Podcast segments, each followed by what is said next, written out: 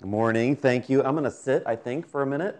Um, I might stand, I might yell, um, I might laugh, and I might cry. So, how about that?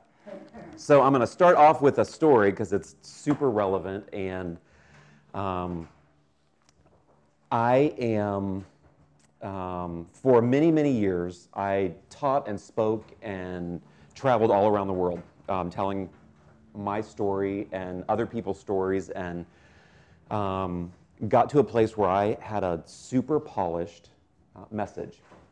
I most often it was related to my testimony, um, and the way I, I kind of term that is it was um, a beautiful story wrapped in a beautiful silver box with a beautiful silver bow. And if you know anything about grace, grace isn't in a beautiful silver box wrapped beautifully with a beautiful silver bow. It is a crap show. It is messy, it is ugly, it is never something that is um, all neat and tidy. So, uh, for many, many years, I did that. Nine years ago, this coming June, I closed uh, my international organization. Um, it was a, a, very big deal. And I'll be honest, um, I didn't know if I would ever speak or talk or share anything again um, related to that. I tried for a little while and it just didn't go anywhere. And I decided I'm, I'm done with that. Maybe that season of my life, well, that season of my life definitely was over. Um, maybe ministry um, is completely over. And I decided probably about five years ago, I'm just going to be quiet. I don't have anything to say. In fact, I don't really know what I believe related to a whole lot of things anymore, other than this God is good and He is for me. And I'm going to sit and rest in that. So, this morning, um, I was looking back at my notes. I used to, to speak in, um, in the main service some here and there. I looked back at, at some notes. I was pulling things up, just trying to get the juices flowing um, about a week ago. And the last time I spoke in church was five years ago. And um, there were some good things. Like there's some nuggets there. Oh, that's that's good. You know, I'm I'm smart. Um, I still I still believe that that's still relevant. And and then the year before, um, I'd done a, a message based on a book Leslie and I um, had written. Um, my third book, her first. And there were some good nuggets in that, and I, I kind of started from there. Like this is this is not really where I want to go. Um, this is not really um, the message I want to I want to talk about. Um, so I started some new kind of thoughts, um, super random. Um, for those of you who have done mind styles with me, you know I'm a concrete random, and for those of you who don't know what the, any of that means, you really should do mind styles with me. Um, but it means I grasp and receive information in a concrete way. So what you tell me is I'm going to take it at face value. Jokes are kind of difficult for me at first pass um, because what you say, it's like, oh, this is this is I don't understand what you're saying. It, I'm a concrete learner. But once it's in there, all bets are off. Um, it is completely random and goes in a million different directions. Everything that comes in, once it's in there, starts being um, picked apart like the food that we eat. Um, our body begins sending it the places that it needs to go, whether that's going to exit later or whether it's going to stay and give us energy or something like that. So my brain is completely random on the inside. So I um, started typing out my very random thoughts about a week ago, and uh, then had a super busy week, probably like all of you, and went back to it yesterday morning.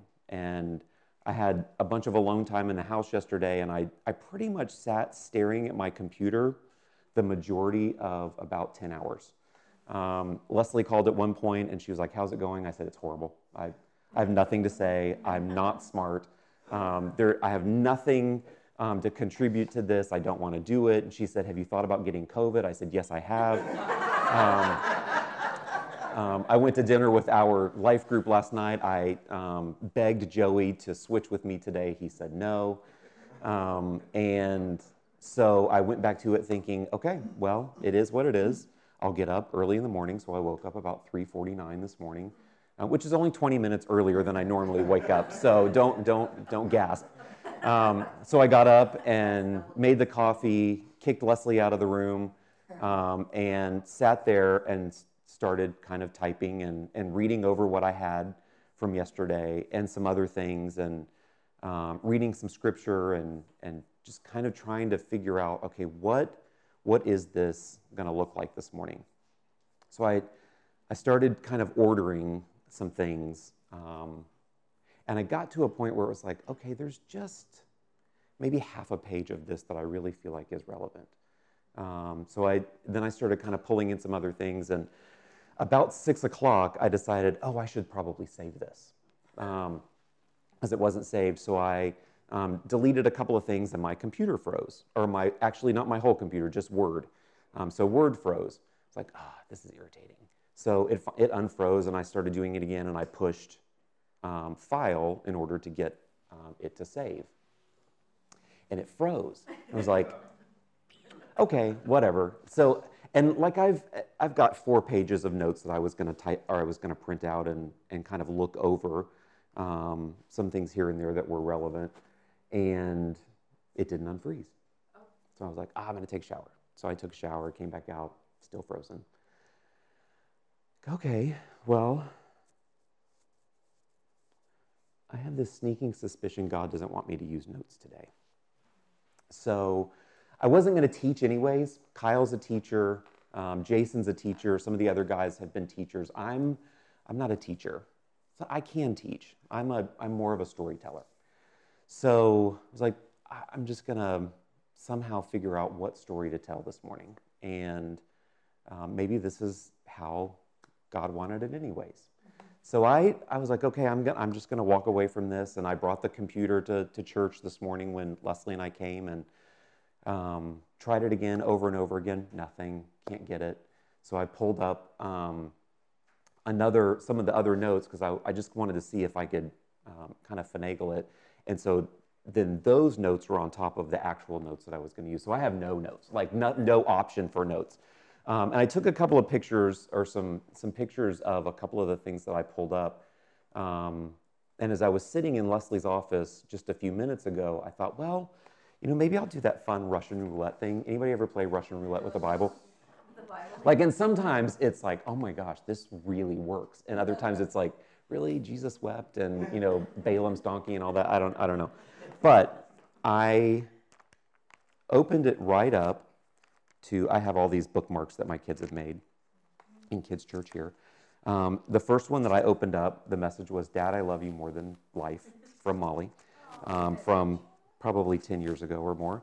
Um, but it was, it opened to the gospel according to John. And there were three scriptures that I've highlighted. Um, that's the reason the bookmark is there in the first place. But that were ones that were in some of my notes somewhere scattered around um, that I can't get to. And I thought, hmm.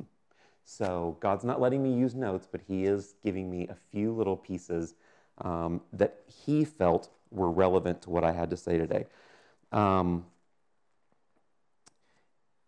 and so we're here to talk about grace, and the the title that I came up with, and I'm not sure I I, I had a nice little subtitle as well, um, which I'll try to find. But the title that I came up with was Grace Literally Applied.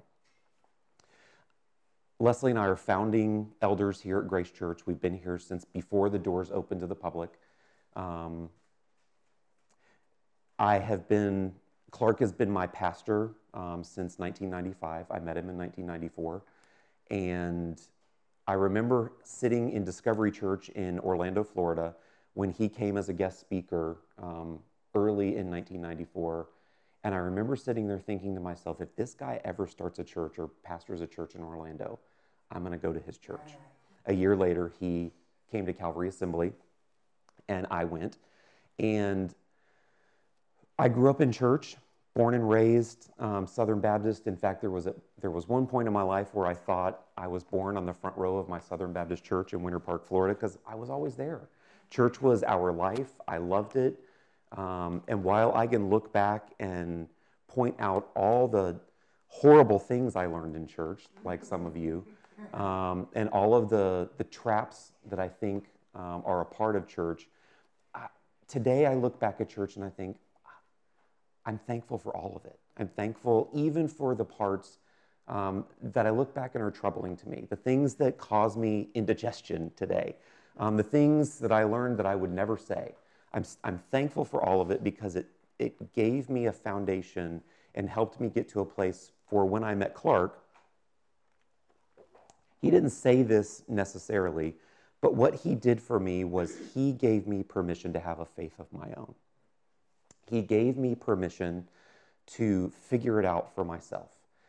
He taught me things, um, he taught all of us things, but he taught it with open hands in such a way that allowed me to realize this isn't about what I've been spoon fed all my life. It's not about all of the things that I've learned from the pulpit that I have to walk out every day or regurgitate every day. I, I had until that point, but this is about having a personal relationship with Jesus Christ that's based on his and my relationship with each other, not based upon the church. So, um, in 1995, really, um, all the years, I was 23 at the time, um, all the years of, of learning and, and church really started to get processed through this new filter of this is a relationship of my own. This is um, my life. This is my ability. Um, I have the ability to um, discover who God is, who Jesus is, what church is going to be for me. And it became an amazing journey. Four years later, I joined the staff of, of Calvary. I became a pastor there. Um, two years later, I became the president of an international organization called Exodus, which, um, if you don't know my story, was a ministry that um, profoundly impacted my life. Um, I grew up, um, like I said, in the church um, with a secret, um, believing that I, um, or knowing that I was gay, um, frankly, that, and that was a secret I was never going to tell, never going to share with anybody. Exodus was a ministry that helped me, helped me. the, the best thing Exodus did for me, kind of like the church growing up, there were a million things that I um, could tell you were, were damaging about um, Exodus and the ministry that I led, and even the ministry that I um, um, myself had. But the one thing it did for me was it taught me something about God that He had always been for me, that there was never a moment I'd ever spent by myself. There was never a moment that He didn't know exactly who I was there was never a moment that he was up in heaven wringing his hands, wondering what he was going to do with me. Um, he always knew, he always had a plan. And um, that's part of the silver box um, that I, I spent um, many, many years traveling all around the world um, speaking about um, and sharing. nine years ago, I closed that ministry because of grace, frankly. that ministry was wonderful in many aspects, but it was full of mixture, much like the churches most of us grew up in. The message was incomplete, and it was based on a striving to do something and be something that I'm not 100% sure God wanted us um, to be or to do. Um, and it certainly was, um, became more about um, works than it did about um, trusting and resting and being um, in, in God's presence and understanding who He was. So that was eight years into our work here and, and ministry here at, at church. Um, I thought I knew a lot about grace. I would have considered myself an expert about grace. I would have considered myself an expert about Christianity.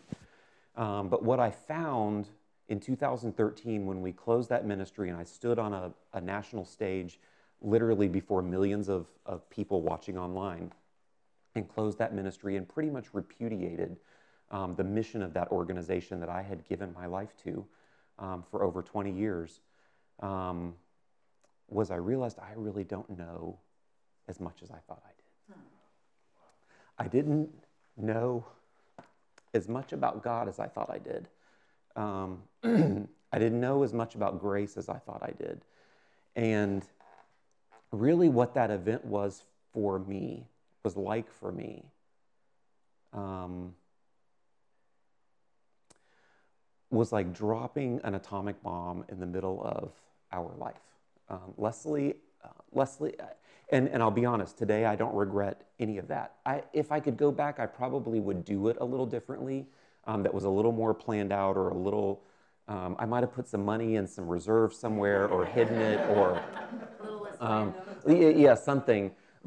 But I look back and I know, kind of like my notes just kind of disappearing today, that God orchestrated all of it, um, that He was the one who allowed me to drop the atomic bomb that I dropped. Um, Leslie was completely with me on all of it. My board of directors was completely with me on all of it. Clark and Martha were a part of my board of directors um, when we closed the ministry.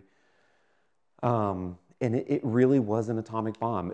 And in subsequent years, Leslie and I have talked about that um, coming home from that conference, which was in California, um, flying home to uh, across the country. It was covered on national television. It was in every paper. Um, it was like we came home from Vietnam. And pretty much for nine years, it's felt like that. Like we were, at times, crying is so annoying.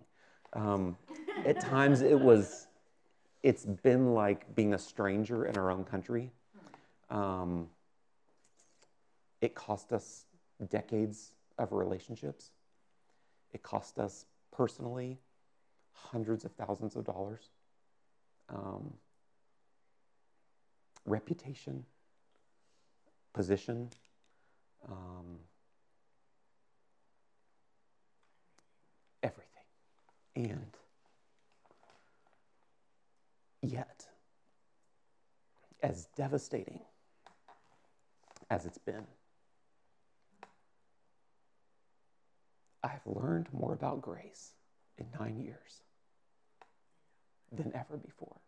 and there have been a lot of times when I've wanted to leave the church, the church, big C, the church, little c, um, to leave this church. Sometimes not in the last year, I'll say. Um, and there's no, I don't mean that in a snarky way. But there were times when I just didn't want to walk through the door and look people in the eye. Because there was a lot of questions in the eyes that I stared into um, a lot of people wondered, what does he believe? And frankly, there are times when I just don't know myself.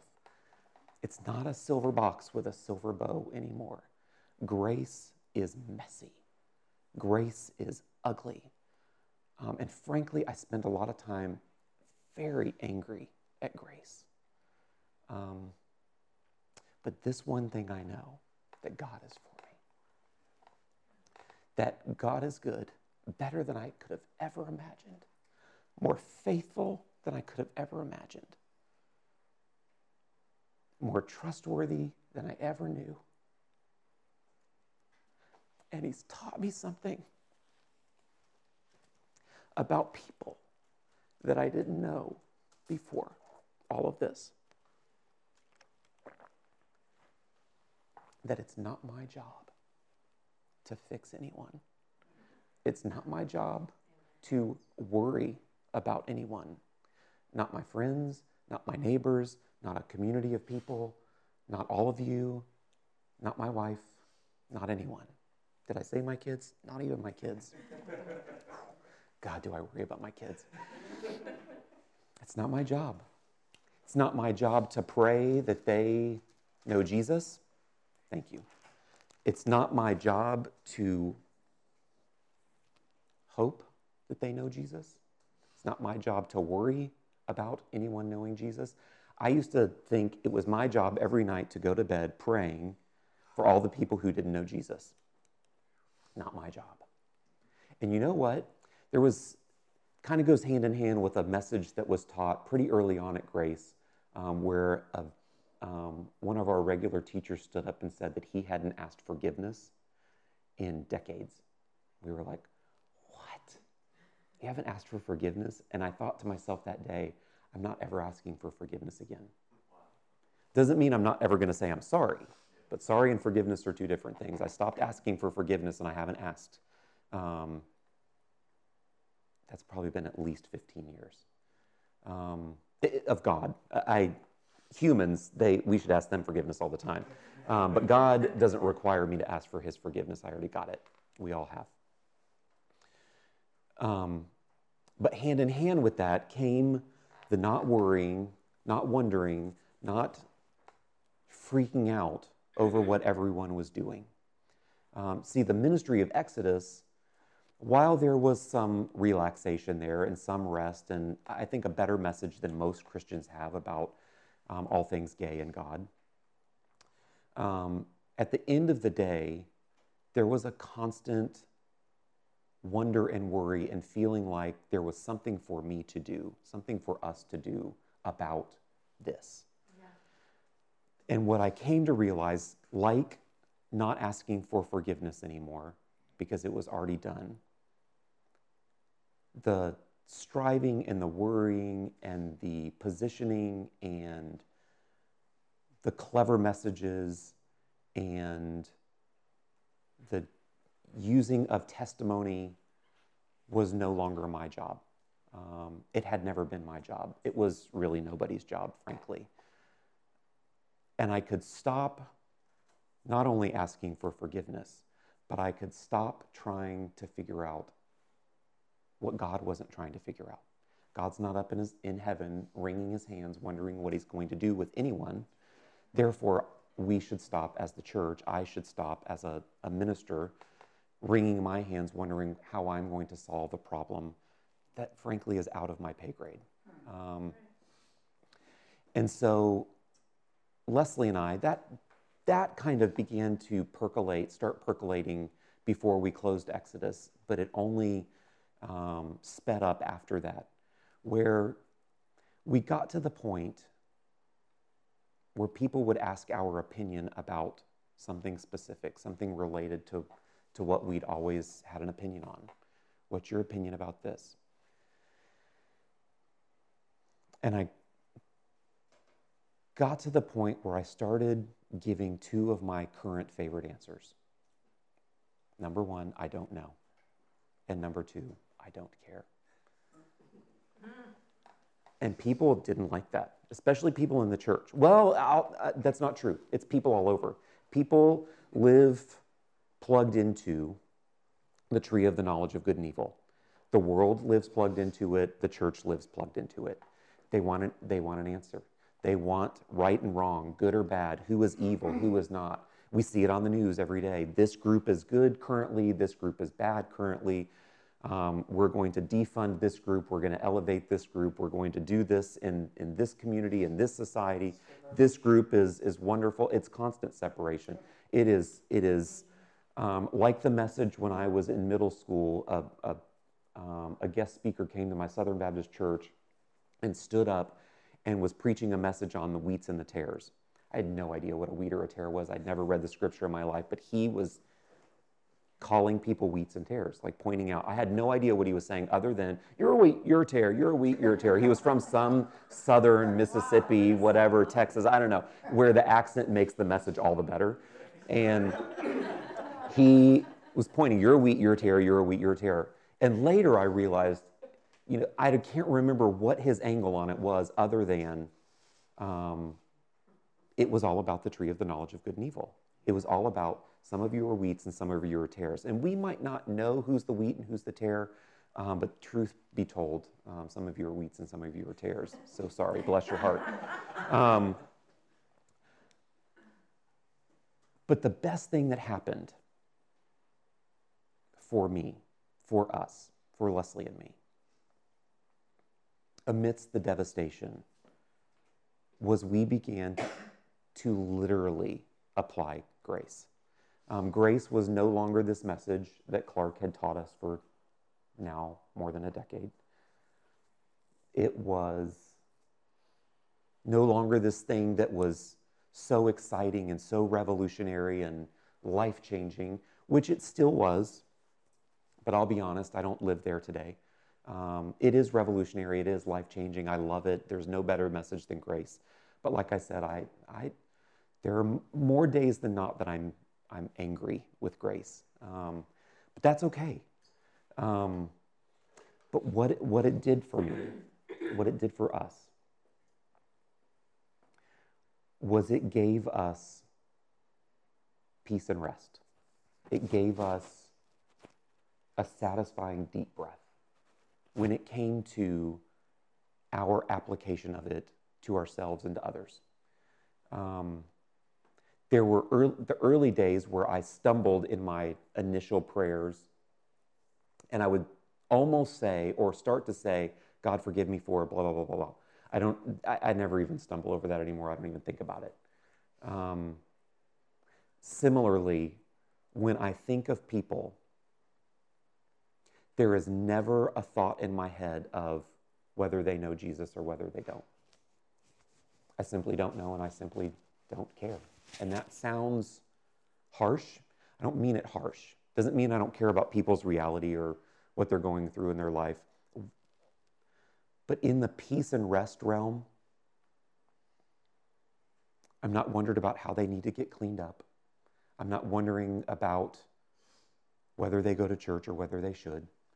I'm not wondering about any of those things. What I do instead is look at them in the way that I know God looks at me, in a way that sees a creation that was on purpose, um, that is beautiful in all of its flaws and faults, in all of its mistakes, in all of its rights and wrongs, and good and evils, and all of those things. And it has allowed me, allowed us to apply grace and literally to have church wherever we go. In the days when I thought, I don't ever want to walk through the doors of a church again, it was because ah, my whole life is church. Um, my whole existence and daily being is this relationship with, with God the Father, with Jesus, with the Holy Spirit. Um, and so going out, I don't need to hear a Christian song or hear a Christian message or have a, someone give me a Christian epitaph um, to make me feel better or even pray, frankly. Because every single moment of every single day, there's something going on in this communion I have with the Lord that grace has done for me. Does that make sense? Mm-hmm. Um, none of this was on my notes.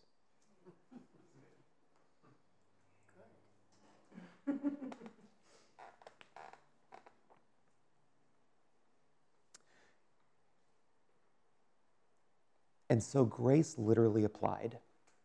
Something that was in my notes was thinking back over the course of the last now almost 17 years here at Grace Church of many of the people who have come and gone, um, many of whom were transformed by the message of grace, like all of us, um, who loved the message, who internalized the message,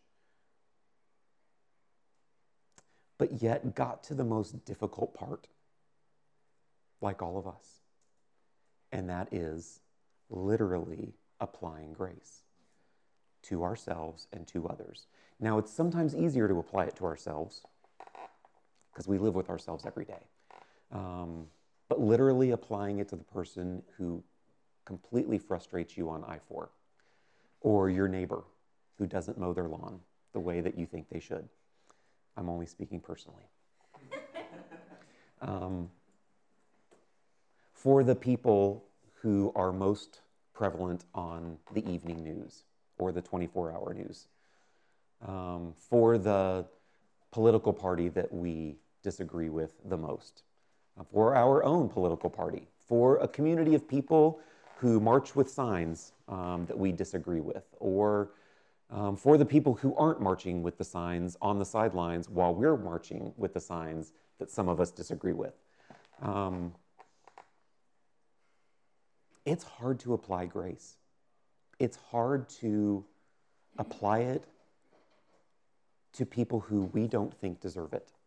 And yet, when we think that, we are no longer plugged into the tree of life. We have plugged right back into the tree of the knowledge of good and evil. Am I right? And it's hard. I'm not saying we won't struggle there. But I will say, as a church, even as a really good grace church, and I've been in some good grace churches over the course of the last 20 years, even as a really great grace church, and I think we're the real deal. When people say, Where do you go to church? and I say, Grace Church, and they're like, Oh, is it this Grace Church? And I always say, No, it's the real Grace Church. Um, even the real Grace Church, we struggle with applying grace to people. Um, I'm sure there are pictures of people or communities or groups or political parties or whatever going through your mind right now that are difficult to apply grace to.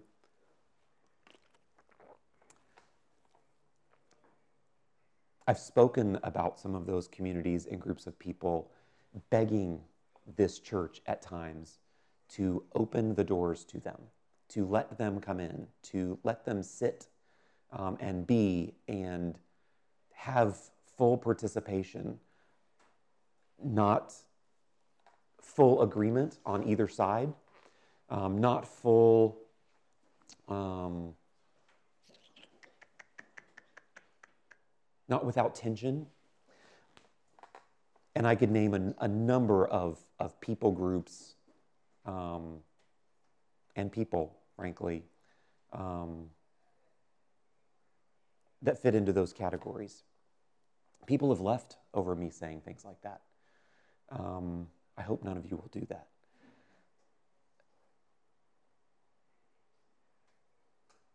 But the application of grace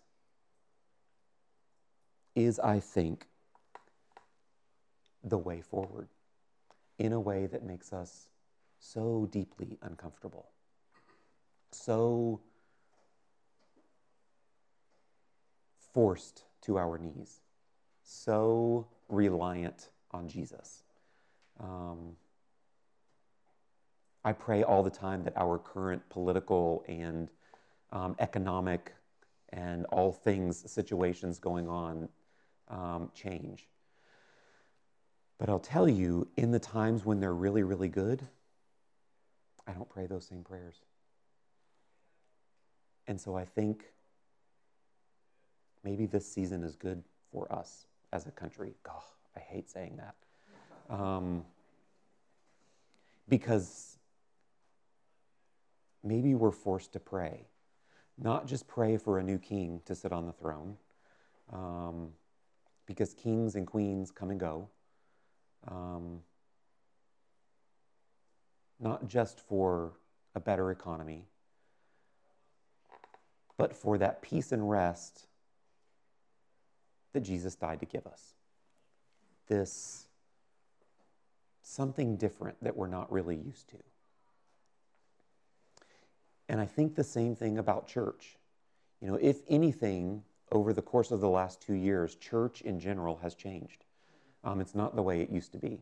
Uh, many people, I, I, was talking with some Canadians yesterday um, that engaged me over a, over a um, Instagram comment um, who said, if we go to church, we go to jail because we are not vaccinated. Um, and I thought, huh. And I said, well, come, you can come to Florida because we're still the land of the free and the home of the brave. And they said, we're not allowed to leave our country because we're not vaccinated. And then one of them in that same family chimed in and said, But we don't want to leave because we want to stay and pray and be a part of this community, hoping that something will change and be better. It's like, wow, that's, I don't know that I could do the same thing. Although, frankly, we're all doing the same thing.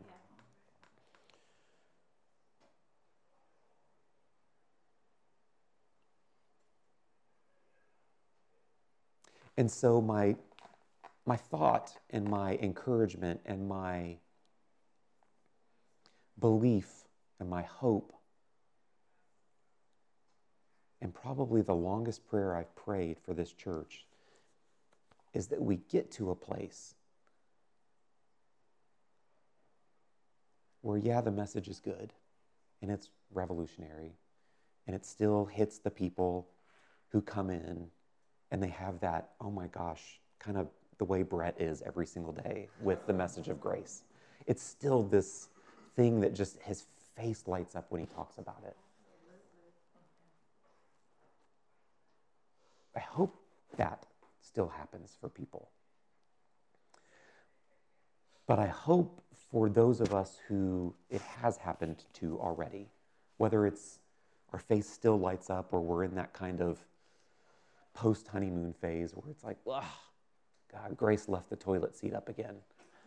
um, my hope is that we actually truly come to a place of understanding what it means to apply grace to a group of people who are marching in parades, burning down buildings, doing all sorts of things because they don't know the truth. The truth is, they're welcome. They're good enough. They don't have to change anything. The way they are is how God loves them. And I would love to see those people know that not just this church, but any church has its doors open to them. That's the application of grace that makes my face light up, that makes me feel like oh, there's something more. It's the only thing that makes me think, ah, maybe I'll talk about this again. Maybe I'll maybe I'll do this again someday. Does that sound exciting to you? Absolutely. Opening the doors and letting it get a whole lot messier than it currently is. My friend Rachel Held Evans, who passed away a few years ago, and some of you may know, she's she was a super controversial, kind of liberal, dynamic, amazing Christian woman.